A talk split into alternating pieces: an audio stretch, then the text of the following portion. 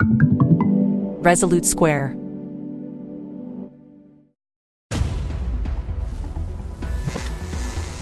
There was also maintained what was called an enemies list, which was rather extensive and continually being updated. Democrats want Republicans dead. Where I could stand in the middle of Fifth Avenue and shoot somebody and I wouldn't lose any voters, okay? The women with the least likelihood of getting pregnant are the ones most worried about having abortions. On January 6th of 2021, you had tens of thousands of people peacefully protesting. No, it's not a right-wing conspiracy theory. It's not QAnon. It's real. I'm Rick Wilson, and this is the Enemies List. My guest today on the Enemies List is my friend, a guy who has uh, who has who has done some of the most amazing political work of any person alive today. He's been involved in five presidential campaigns, countless U.S. Senate and governor's races around the country. Stuart Stevens is the guy who political media in this in the last century has basically been defined by. And Stuart has a tremendously important new book out. It's called The Conspiracy to End America Five Ways My Old Party is Driving Our Democracy to Autocracy. This is a subject Stuart and I and the rest of the team at Lincoln talk about pretty much all the time. But Stuart has compressed this into an absolutely brilliant and necessary book. Uh, and with that, Stuart, my friend, welcome to the enemies list. Thank you, brother. It's good to be here. You know, that whole preamble is basically just another way of saying you should blame Stuart for how fucked up American politics is now. But, you know, it's like it's like saying in 1939, you know, no one has done as much for the party, you know, as in Germany, you know, here, Oh, getting, getting introduced, getting introduced in Nuremberg, you know, Right. here, here. Well, we're all paying our penance for our time in that party. Um, but Stuart, so as I said, this is an important book. I think, especially right now, we are we are seeing all of the signs of how an autocratic movement is built up and how it takes over uh, a country's politics and government and and society. Talk to us about what you identify as the five autocratic building blocks um, that that are necessary for any country to slide into authoritarianism. like you say, we talk about this a lot, and, and you know, there's a body of work that that you and I both love, and you know, Twilight of Democracy, um, How Democracies Die, Mhm. by two Harvard professors. You know, the the subject of how democracies become autocracy is not an unobserved subject. Correct. There's a lot of really serious people that have done a lot of work on this, and when I was going through this process of asking myself, unlike you, that saw Trump very early and realized what was happening, you know, it's very hard to find anybody in America, probably the universe, who was more wrong about Trump in 2016 than me. And when he did win, I, you know, started asking myself, like, "How- why didn't I see this? And in that kind of old high school English teacher way, if you don't, can't write it, you don't understand it. And so mm-hmm. I, I started writing and reading, and that became this other book I did because it was all a lie. But in that sort of extension of that, what became clear is that there is a pattern here that there are five elements that seem to be always present when an autocracy or democracy slides into autocracy. And you can argue about their rank order of importance, but one, you've got to have support of a major political party, which, you know, the official platform of the Republican Party, as we sit here today, is whatever Donald Trump wants it to be. And you had to be inside the platform fights that we were in to understand just how insane that is. Correct. Um, you know, they were like faculty fights, like, you know, over parking. Like they may not have been important, but to the people inside, they were incredibly important and that they could just walk away. the fights are so vicious because the stakes are so low. It could just become that officially in the, in the 2000 platform. It's just mind boggling. You need support of financiers, Mhm. which, you know, this autocratic movement has out the wazoo, this unlimited money. You need uh, propagandists. Lord knows. you know, Again. and it, it, you've talked about it. a lot. You know, Fox is really just very much. Well, Fox increasingly is becoming mainstream for these people. Mhm. There, there really is a vast right wing conspiracy. It, it, as as uh, Hillary Clinton said, it wasn't about uh, what she at the moment she was discussing it, but uh, there really is one out there. You need a legal theory to justify what you're doing, and in many ways, I think this is arguably the most interesting of these five. So, if Georgia passes a law that says the state legislature can overturn a general election, when they overturn it, it's perfectly legal. And you need shock troops. And, you know, Lord knows we've seen those in action. And I think that we, we talk a lot about each of these individually, but we don't talk about their collective impact and how they are working together in some ways very consciously and deliberately, and in other ways, just in a complementary way that isn't uh, connected. You know, there's not a phone on Peter Thiel's desk that goes to Leonard Leo. It's not like a hotline. Mm-hmm. But these things work together, and there is a power to their collective impact that um, I think is driving. Well, like I said in the title of the book, is driving. You know, uh, what our our old party is driving our democracy to autocracy.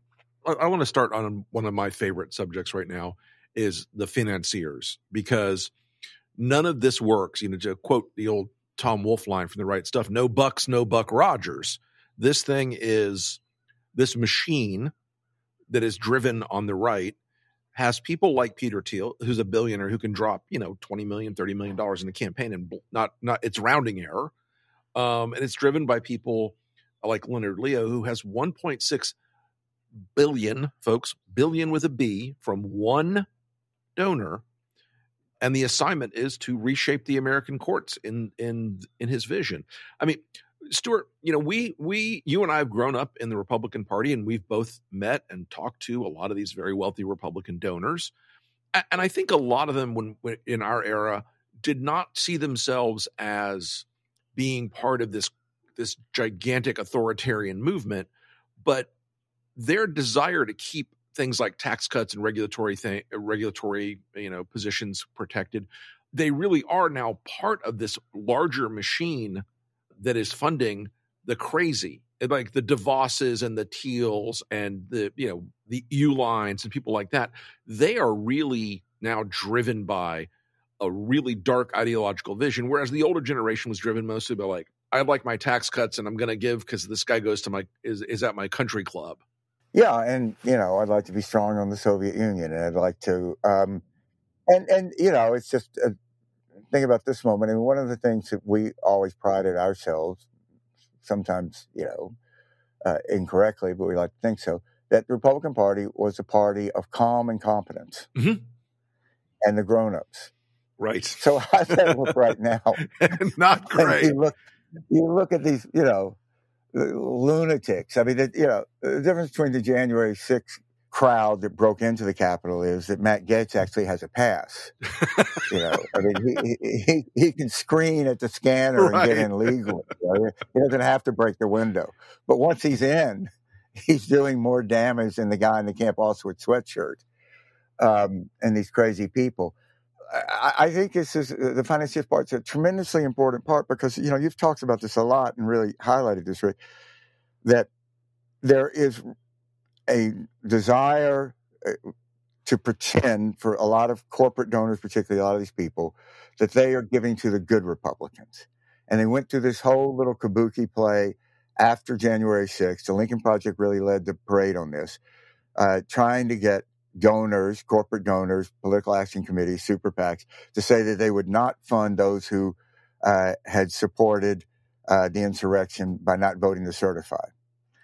And uh, for the most part, that held for about a cycle. There were some exceptions, people that said they were not going to do it and then turned around and do it, did it.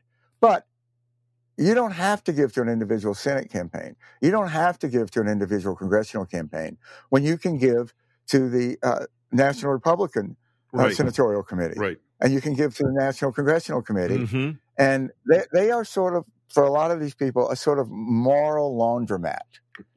That, okay, great way I, I just gave it to them. It, it's like a scene out of Sopranos when some guy buys a, a, a, television that's been stolen, and he goes, "You know, I didn't steal it. You know, no, Right. no, you just bought got it off the back know, of a truck. Oh, you know what? The reason I, I- I think that money has had more impact in the Republican Party than the Democratic Party, and there are billionaires over there that give to that cause, most famously George Soros. But if you take the example of, say, J.D. Masters, uh, uh, JD uh, Vance. Yeah, J- yeah. J.D. Vance and Masters in Mhm, uh, Blake Masters, yeah. Arizona. Blake Masters in Arizona. They were two candidates chosen by Peter Thiel. They both worked for Peter Thiel, a guy that made his fortune out of PayPal. Their ability to be free from the constructs of a normal political party is very different in the Republican Party. So when J.D. Vance goes out and basically defends his statement that women who are in abusive marriage should stay there because it's better for the children, as he did in his campaign. If you said that in the Democratic Party, the Democratic Party would call you out. The Republican Party was silent about that. And it, it, it just enables the it, someone like Peter Thiel to have such tremendous influence over these people who don't really believe in anything, like Vance and Masters, and they can say and take positions that are out of the American mainstream and still be supported by the party. Because you know, it's just an interesting exercise to go through. You think about, you know, so 2004 was a fairly close presidential election. What would have happened if John Kerry had refused to accept the results? Just compare it to 2020. The Democratic Party would have, uh, you know, completely said this is insane, Right. In various ways. Right. They would have And said all the media would- they would have said John's Kerry- very angry. He's acting out, but let's move on. Business has to What, be he's done. ruining his career. Right. This what a sad thing here. And these Democratic senators wouldn't have lined up and said, "Well, you know, uh, we have to look into this. We don't know that it's not." All these uh, uh, editorials that he got, the New York Times or Washington Mm-hmm. Post, th- they would have killed the guy. Un- So yeah. you know that is really there. Really, still is some boundaries that you need of American political discourse that you need to stay in for the most part in the Democratic Party that are not existing in the Republican Party now, and that gives those who finance the Republican Party um, and someone like Peter Thiel who can basically create his own party. Um, and you know, Peter Thiel's reason he wanted um, J.D. Vance and Masters to run is because he, he, he thought that Trumpism was too moderate.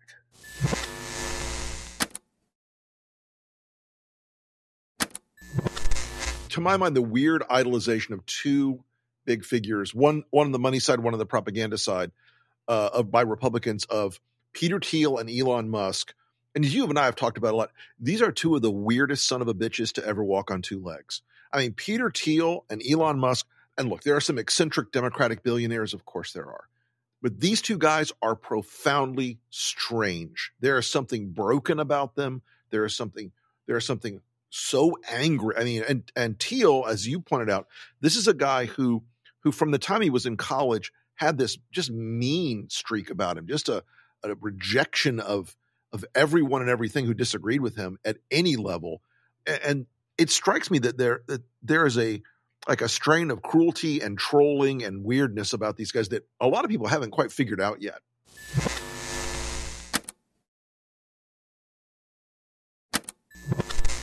You know, there's this astounding book uh, that is a bio of Peter Thiel called The Contrarian, which great kudos to the writer because, you know, Peter Thiel's famously litigious and no one wanted Mhm. to write about the guy 'cause, you know, you would get your ass sued. Right. And, you know, I kind of knew the history of PayPal in this, but the actual history of PayPal, when you had in the same office building, you had PayPal and you had Elon Musk uh, efforts to establish uh, basically his alternative to PayPal, and they were not working together until Elon Musk got uh, Elon Musk got someone working for him to go in the dumpster after work and found a basically pitch deck for the PayPal and realized what PayPal was doing. So anyway, these two guys end up merging, Mm-hmm. and there is a scene in the Contrarian when Musk has made his first money. He's bought himself a McLaren race car, right? And they are uh, leaving their office. They're still in the same office building in uh, Silicon Valley, and they're driving to Michael Moritz's house, Right. a, a good friend of yours who has been a great friend of the of the Lincoln Yes. Project. He's a fascinating character in himself. Truly. A guy who was a, a financial journalist early on, who kept interviewing these people and thought he was smarter and thought he could do it, and then sure enough, he was right, and he turned himself into a billionaire and started the Sequoia Fund. But they were when PayPal was in crisis, and PayPal really, when you read it, your major point you come away with is like how were these people not arrested? Which is is you know when they finally, but thanks to Michael Moritz and stuff, you know they they hired like former FBI types to come in and look at it, and that was the first thing they said was because basically when PayPal started, it was a vehicle for pornography and drug dealing God bless them. um, to get out of the, get out of the system. Anyway, they get in in, in uh, Peter Thiel's McLaren. They're driving the Michael Moritz's. They're on Sand Hill Road uh, in, in Silicon Valley, right? Sure. Which is not like a famous racetrack curving thing. You don't shoot car commercials on Sand Hill Road. It's like the suburban road, right? Somehow, Musk is driving. He's such a bad driver, driving so fast. He flips the McLaren. So you have these two guys, and the thing literally flips because it's built like a race car. They're able to walk away, and you know they're like calling to to get a taxi for Uber to get to Michael Moritz's, and you know you can imagine like Peter, you know Peter's just like what the fuck, and and you know he says something like, well, you know at least you have insurance, and Musk goes, no, I, I don't have insurance.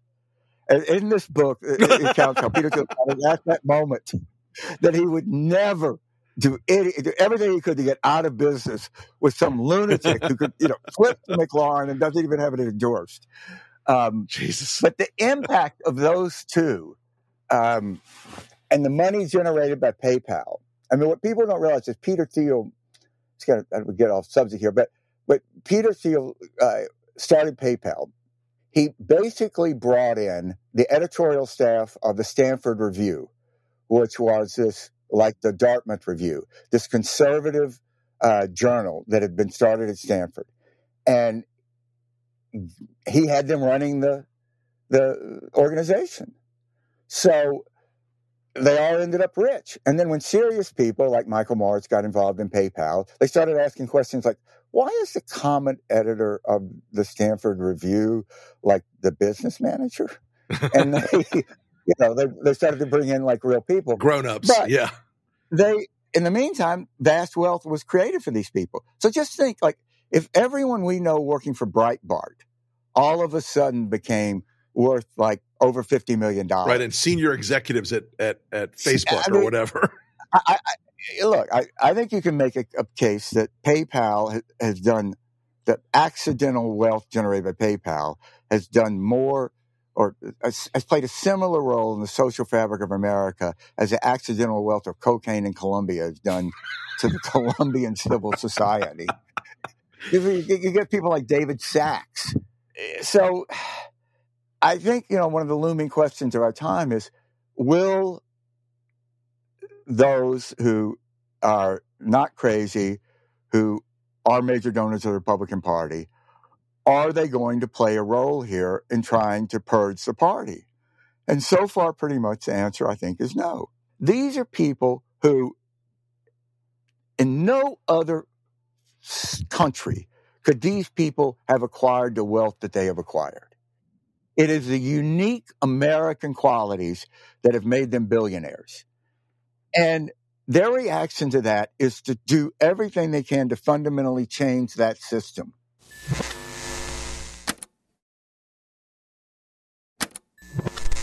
in, in other countries that don't have the rule of law, there are, of course, people who get rich, but they're not people who get rich based on their merit. They get rich based on their connections to the power structure. And you're right; these guys could not prosper anywhere else. And yet, look, you look at Elon Musk, and he is, I would argue, the Vladimir Putin's greatest propaganda resource in the U.S. A guy who would destroy Elon Musk if he went off the rails in the other direction for half a second if he lived in Russia. You know, you've got this bizarre Elon uh, anti-Ukraine, and that has shaped the Republican Party and the Republican Party that we came up in with Ronald Reagan and George Herbert Walker Bush. Uh, you know, carrying out from a long line all the way back to to Truman and Eisenhower this national sense of agreement that authoritarian communism was bad and Russia was playing a dark role in the world. And Elon has been one of the people who has catalyzed the flip in the MAGA and Republican Party to treat Putin as the hero and and Ukraine as the villain in the story. And it it it it's one of the things I wake up every day. It's like, ugh. How long do you think Elon Musk would last in Russia? Oh, before, before, you know, his plane fell out of the sky like Prigozhin, or you know, he was poisoned. Yeah, because the the day they came in and said, by the way, Elon, you're doing a new stock offering, and uh, 80% of it's going to go to Vladimir and his friends, and you get to keep 20%. Yeah, you'll be able to afford a big yacht, but you work for us now. Yeah, how that how would that work out? Not well, I'm guessing. Or we have this we have this open window here. Right. You know, that that's that's your choice. Um, it really is astounding. And the parallels to 1930s Germany are just so profound, you have to talk about them. Because all of these uh, aristocrats in Germany who cut this deal with Hitler, and you know, their logic of it was we have lost touch with the working class, which was true. If we don't bond with someone who can still communicate to the working class, Adolf Hitler, they are going to become Bolshevik. They're going to become communists, which there's a lot of truth to that. I mean, and what just strikes me, eh, they even as it began, all of the signs were there for what was going to happen. They never did what it took to stop it. So moving on from the from the the the area of the propagandist and and and the idea that you know there are people in this country who are are in privileged positions you know, two, two of the most dangerous immigrants in history were Rupert Murdoch and Elon Musk, both of whom have played a role in propagandizing authoritarianism in America at a level we've never imagined.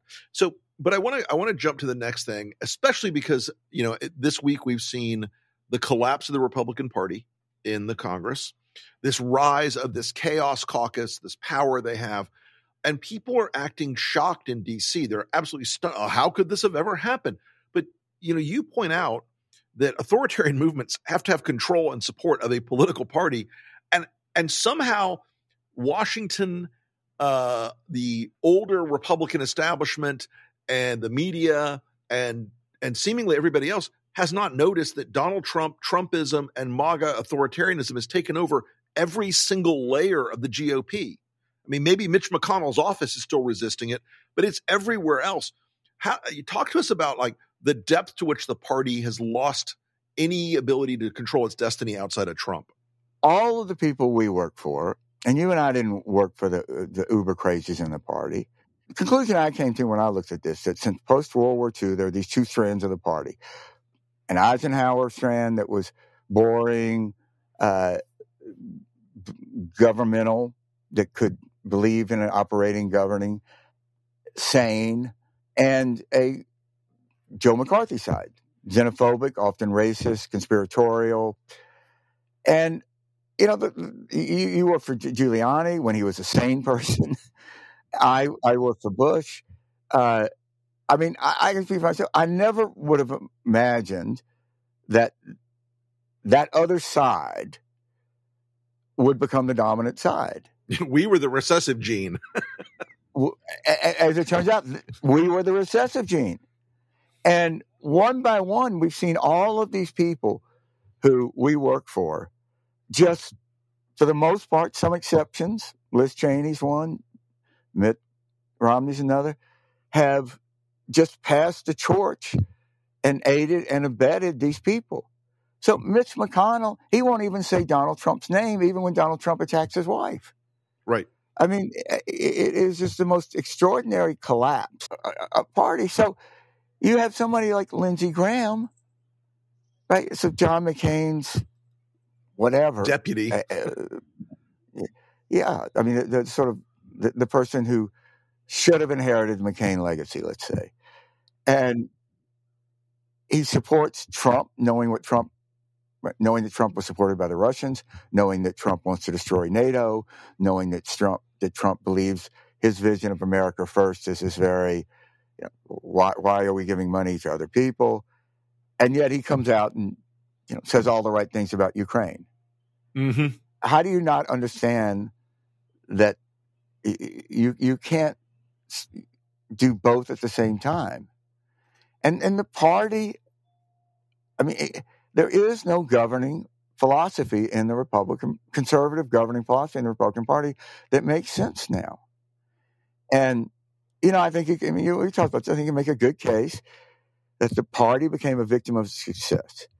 You say in the 80s and the 90s, you could just reel it off. You, what did the party stand for? You know, crime, welfare, and taxes. So what happened? Crime went down, taxes went down. Bill Clinton changed welfare as we know it famously. You know, we were talking about this the other night. When Clinton pa- uh, increased taxes in 1993, we predicted that it would be a, a, a the end of the economy. This was going to throw us into recession. Instead, it usher, helped usher in the greatest period of post-war expansion uh, to date, and the one of the big subjects in the 2000 presidential debates between Gore and Bush was what to do with the surplus. Right. So we were wrong. I mean, let's admit we were wrong. And I think we saw with Bush an attempt to try to come up with a new formulation of what it meant in a post Cold War era, in an era in which crime had, had greatly gone down in an era in which taxes had gone down. Um, what does it mean to be a conservative? So, you know, for Bush, the cornerstone of this was education. He passed No Child Left Behind. You can argue the merits of that, but, you know, there's that famous picture that he's signing No Child Left Behind with Ted Kennedy standing over his right shoulder. Ted Kennedy and Orrin and Orrin Hatch like the you had a the far right, the far, the far, left, right. and the center right. right. I forgot. Orrin Hatch was there too. And and that would be presented in like a war crimes tribunal now in the Republican caucus. George W. Bush couldn't get arrested in a Republican primary today. He would be in, it'd be in the single digits. And what I mean, what I think just baffles you and I is why didn't they fight when Donald Trump entered the primary? Yeah.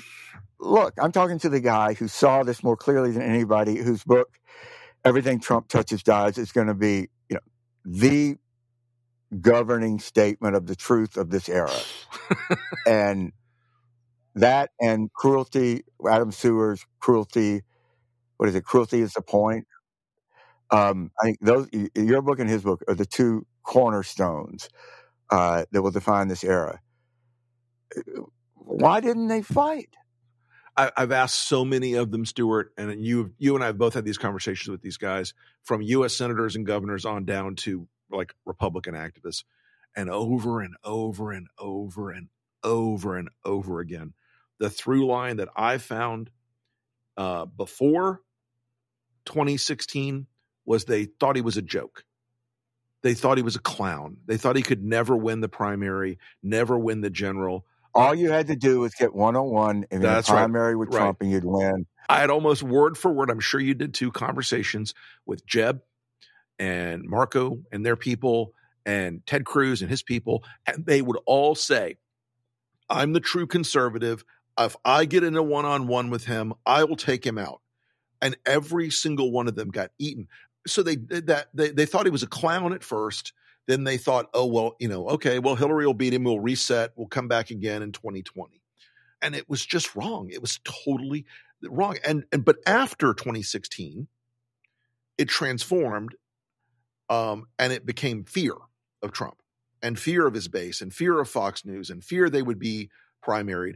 And then after January 6th, the ones who are not fully actual crazy MAGAs are so scared um, of being murdered, frankly, that they shut up. I mean, and that to me is one of the like the most striking authoritarian hallmarks of what we're in right now is that is that political terror. And the purpose of terrorism, as we know, is to terrorize. Trump terrorized them, and they are still terrified after all this time. No matter no matter what moment they had to take him out, they had two times to impeach him. They didn't do it. They had any number of times to to to try to beat him in a primary. They won't say his name. They won't they won't curse his name. And you know what? By the time we roll around into March of next year, Trump will have defeated, let's call it 25 major Republican candidates of various backgrounds, types, and and and abilities in in a Republican primary. There's something wrong with them in this world. Look, they were heirs to the greatest generation, and they just gave it away. And, and I have just, I mean, a lot of these people, you and I helped elect. A lot of them, we, you know, they live next door to you. They'd be good neighbors. They'd stop on the road to help you. But they they have betrayed their oath of office, and they have failed uh, this extraordinary legacy that they were granted. And I think that we would all be very foolish if we believed that the well, that Trump can't win in 24, and that if Trump does win, that it won't fundamentally alter what it means to be an American citizen in relationship to your government.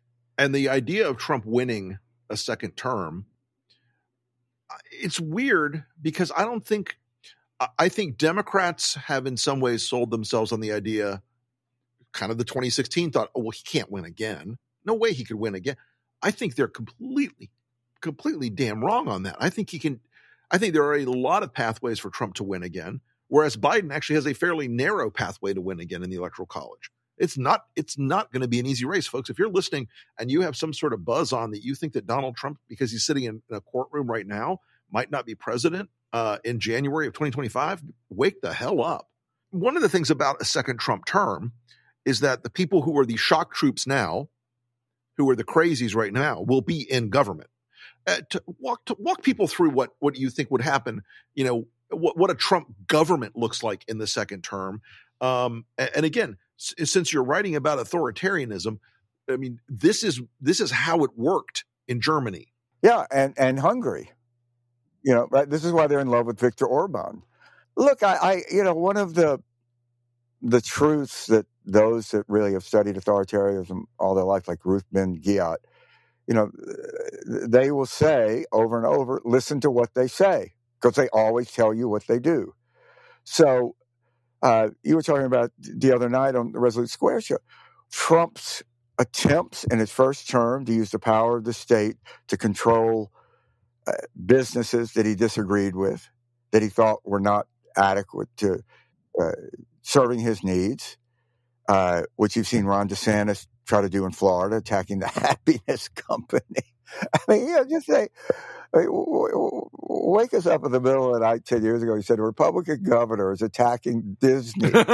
Disney. I'd be like, "Are you So drunk?" so, so much so that, you know, they cancel a billion dollar expansion, 20,000 jobs, average pay over a $100,000. We would have said, that's insane. That's not going to happen. You know, it's just, no. But it did. So if you look at what they've written about what they want to do, they want to do away with the civil service. They want to clearly put people in charge of the military who will see the military as an extension of ode not to the Constitution, but ode to that person in power, Donald Trump. And uh, they, they clearly have tried to uh, attack, destabilize all of the pillars of civil society, the judiciary. Trump did it when he was running in 16, when he attacked a judge from Indiana as a Mexican because he ruled on a um, crazy Trump University case that he didn't approve of. They attacked the Justice Department. They attacked the FBI. I mean, think about I mean, in many ways, this is stuff like, this, oh, is this the Republican Party or is it like the Weathermen from the 1960s attacking the FBI, attacking, essence is attacking uh, democracy itself by attacking the electoral system. which has been the, you know, they, their messages sync with Russia so clearly. I mean, from the 20s, it was a message in Russia that we really don't have democracy, Soviet Union don't really have democracy in America, that it's an illusion. That's what they say. We, we don't have democracy. We have an illegal president. Well, Stuart, thank you so much for joining me today on the enemies list. Uh, we could probably talk about this for hours and probably will.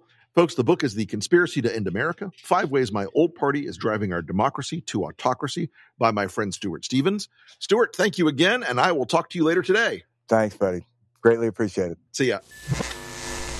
Well, folks, the enemies list this week could not be easier. It's American anti Semites. Look, the idea that a rabbi, a 40 year old woman who was known for her good works, stabbed to death in Detroit. It's not a killing, it's a hate crime, it's a murder.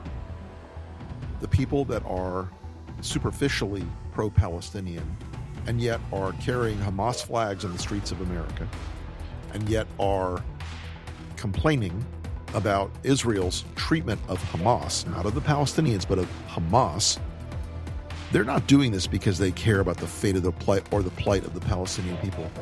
They're doing it because they hate Jews. And we have to be real about it.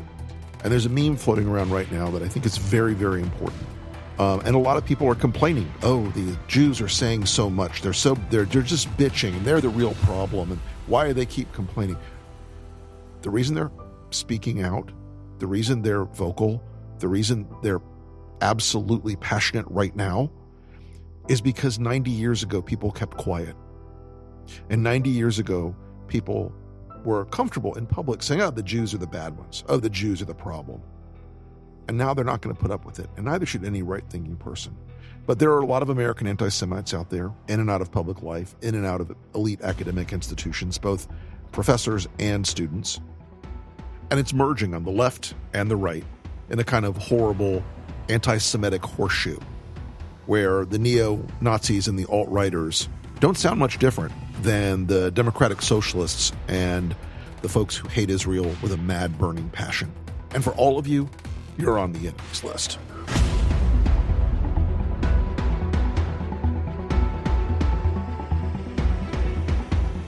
Thanks again for listening to the enemies list.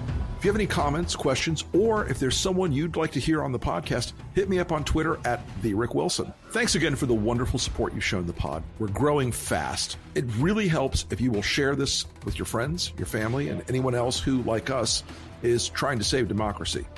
While you're at it, if you could rate and review the podcast, I would be very much appreciative. I know this is the sort of thing you've heard a billion times. Please rate, review, like, blah, blah, blah but you need to do it. It really does help us a lot. We are slaves to the algorithm, my friends, and if you do this, it will help get the pod out further. Anyway, thanks again for listening. I'll see you next time. And remember, whatever you do, stay off the list.